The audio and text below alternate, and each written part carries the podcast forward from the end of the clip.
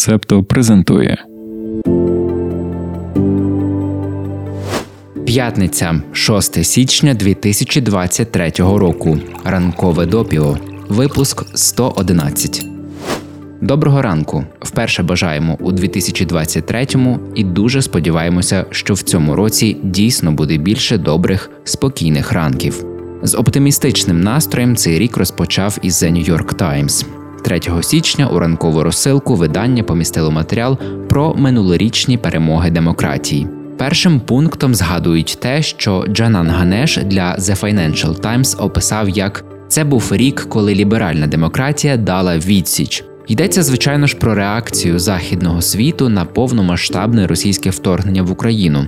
Автор колонки Герман Лопес згадує про бездіяльність США та їхніх союзників після російського вторгнення у Грузію у 2008 році та анексії Криму у 2014-му. і вважає, що і в 2022 році така реакція була цілком ймовірною. Тож добре, що демократичний захід обрав діяти. Організація Freedom House періодично відслідковує стан світових демократій, і в останні роки її висновки були про довгу демократичну рецесію. У 2022-му були певні позитивні зрушення, наприклад, те, що трампісти не отримали прогнозованого успіху на минулих проміжних виборах у США. Також згадують Бразилію, де таки відбулися президентські вибори, і Болсонару пішов з посади. Минулої неділі склав присягу Лула, для якого усі винні у війні в Україні, а Росію спровокували США та НАТО. Нічого доброго, але Болсонаро таки був гіршим. Ще з важливого виступи проти антидемократичних сил, які утверджувалися роками. В Ірані вже декілька місяців тривають протести проти авторитарного уряду після того, як 22-річна жінка померла під вартою поліції моралі. Це найтриваліші антиурядові протести з часів ісламської революції 1979 року. У Китаї обурення суворою антиковідною політикою також вилилось у масові протести. Китайський комуністичний уряд відповів репресіями, але водночас пом'якшив політику щодо коронавірусу, частково піддавшись вимогам громадськості. Озвучені успіхи, втім, не означають, що глобальна демократична рецесія закінчилася. Досі є ризик, що західні суспільства можуть втомитися від війни в Україні та обрати нижчі ціни на енергоносії, а не захист свободи та демократії. Є й інші моменти, які викликають занепокоєння. Прем'єр-міністр Індії Нарендра Моді продовжує здійснювати політику, що призводить до погіршення ситуації з громадянськими свободами, а незалежні змі країни взагалі повільно розпалися. Індонезія минулого місяця ухвалила закони, що обмежує свободу слова. Ми про це декілька разів розповідали минулого року. У минулому випуску ранкового допіо у стіках була новина про новий уряд в Ізраїлі і те, що він ставить під загрозу незалежність судової системи. А ще ж є Вітя Орбан в Угорщині. Тут навіть нічого не потрібно коментувати. Спроби державного перевороту в Перу та Гвінеї Бісау також показали крихкість демократичного правління. Висновок Германа Лопеза, автора колонки, такий, що враховуючи останні роки, то такий непростий 2022 все ж вийшов набагато кращим ніж міг би бути.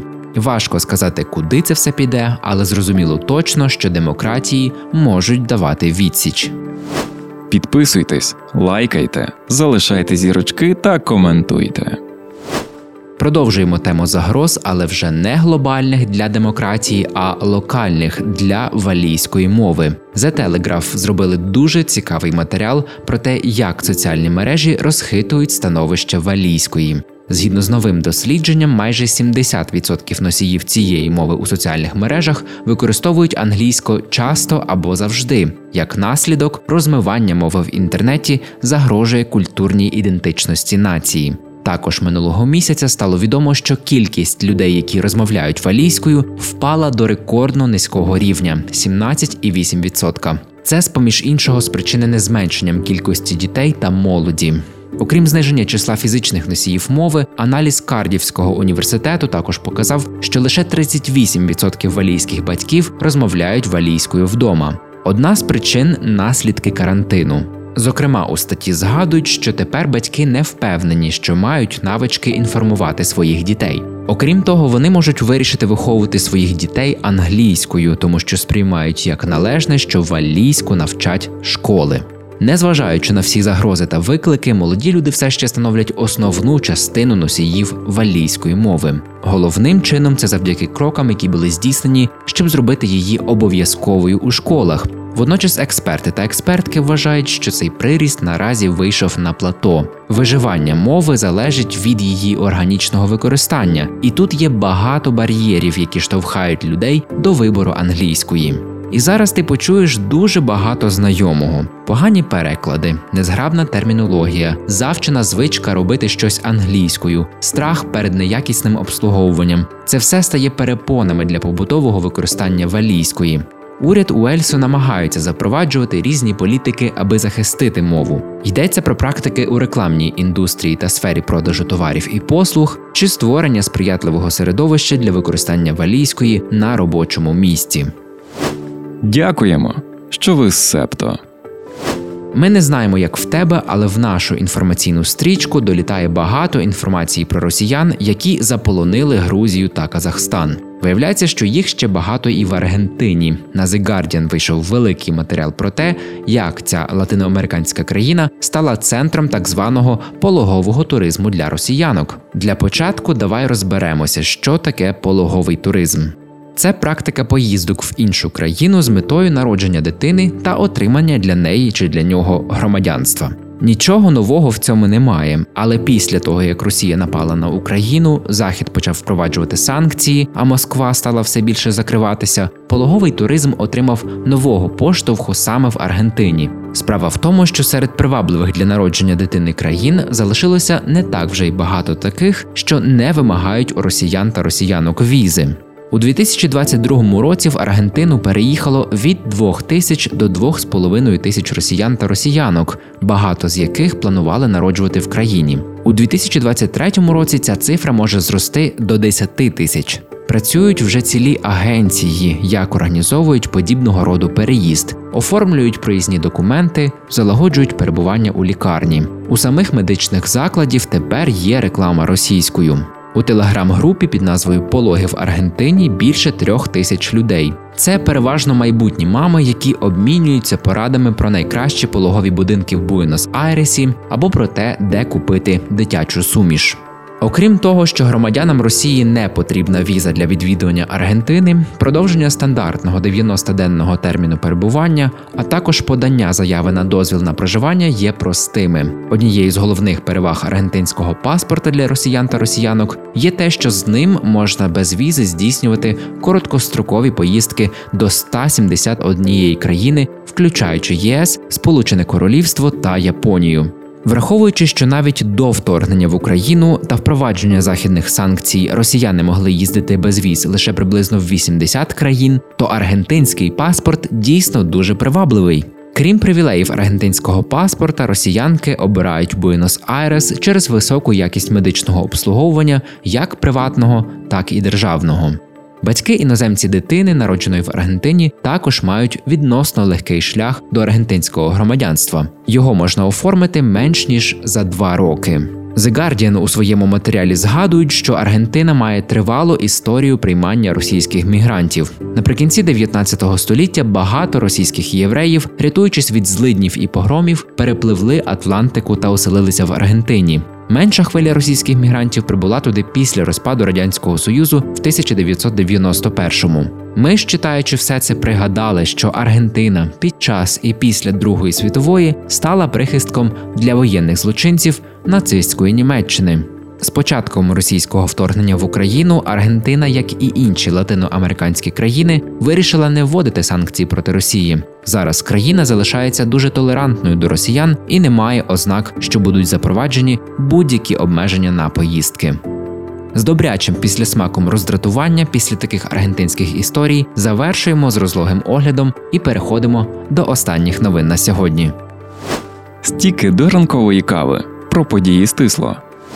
У Мексиці вперше обрано жінку головою Верховного суду. Норма Піна змінила Артуру Залдівара. Це відбулося на тлі гострих дебатів про те, хто має очолити суд, адже у грудні в медіа з'явилися повідомлення, що суддя Ясмін Есквівель, інша претендентка на цю посаду, сплагіатила свою дипломну роботу. Як добре, що у Мексиці факт плагіату зазнав публічного осуду, як прикро, що в Україні плагіатор працює міністром освіти. Нью-Йорк став шостим американським штатом, де дозволили компостування людьми. Тепер тіло людини після смерті може перетворитися на ґрунт. Уперше це дозволили в 2019 році у Вашингтоні. Далі були Колорадо, Орегон, Вермонт і Каліфорнія. Компостування вважається екологічно чистою альтернативою похованню чи кремації.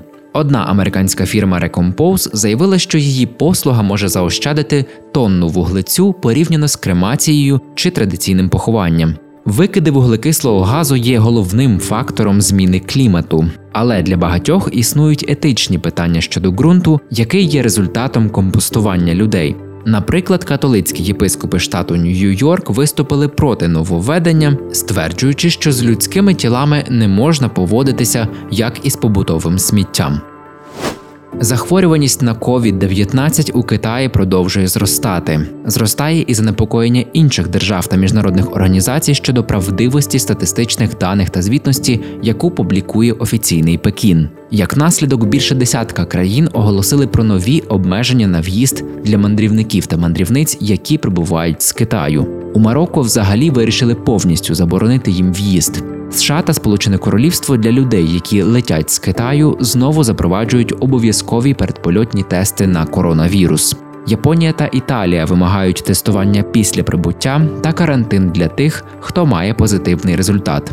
До речі, Італія була однією з перших, хто оголосили про нові вимоги. Також це єдина країна ЄС, яка вимагає тестування у мандрівників та мандрівниць з Китаю. На одному з перших рейсів, які пройшли тестування, більше третини всіх його пасажирів та пасажирок виявилися позитивними на COVID-19. На іншому рейсі вже половина тестів дали позитивний результат. Китайські державні змі назвали такі нові вимоги дискримінаційними та політично вмотивованими спробами підірвати китайський уряд. У північній Кореї, якщо людина говорить з південним акцентом, її відправляють на вугільні шахти. Уже є прецедент. Чотирьох північнокорейських студентів минулого місяця спіймали за розмовами по мобільному телефону. Молоді люди говорили з м'якшим акцентом і ніжними словами, якими користуються у південній Кореї. Така манера мовлення ймовірно була перейнята під час споживання заборонених у КНДР південно-корейських пісень, фільмів чи серіалів на кшталт Crash Landing on You або Squid Game. Їх контрабандою доставляються у північну Корею на флеш-накопичувачах USB. Радіо Free Asia пише, що за словами їхніх джерел, північно-корейська молодь вважає мову, почуту у заборонених продуктах, більш витонченою. Влада КНДР розглядається як контрреволюційний злочин і посилює покарання. Ті, кого спіймали за переглядом чи прослуховуванням чогось забороненого, можуть отримати до 15 років каторжних робіт. Ті, хто поширюють південнокорейський контент, можуть бути засуджені до смертної кари. Британське представництво Extinction Rebellion, протестної групи, що виступає проти зміни клімату, заявило, що її активісти та активістки тимчасово припинять блокувати дороги, приклеюватися до будівель та брати участь в інших акціях громадянської непокори. Відразу зробимо уточнення, що Extinction Rebellion – це не ті, хто поливають картини супом, це інші. Рішення про призупинення акцій прямої дії було прийняте, оскільки стало зрозуміло, що подібні методи не дали бажаного ефекту. Уряд Японії стимулює мешканців та мешканок Токіо їхати з міста до так званих немодних регіонів. Сім'ям пропонують 1 мільйон єн, це 7,5 тисяч доларів на кожну дитину, якщо вони переїжджають за межі Токіо. На такі кроки уряд йде, щоб вирішити одразу дві проблеми: зменшити густоту населення у Токіо та запобігти скороченню населення в інших регіонах. Сім'ї, які погоджуються на пропозицію уряду, повинні прожити в своїх нових домівках мінімум 5 років. Щонайменше хтось один зі сім'ї повинен працювати або планувати відкрити новий бізнес у новій місцевості. Це був 111-й випуск ранкового допіо, перший у 2023-му. Ми зараз працюємо над дуже крутим та важливим документальним аудіосеріалом. Хочемо якомога швидше випустити його, тому у понеділок допіо не буде, не встигнемо. Але ми компенсуємо іншим контентом. Слідкуй за нашими соцмережами. Маємо також ще одну дуже гарну новину і сподіваємося, що вже наступної п'ятниці зможемо розповісти. Ви прослухали подкаст Ранкове допіо. Шукайте Септо в соцмережах, діліться враженнями та розповідайте іншим.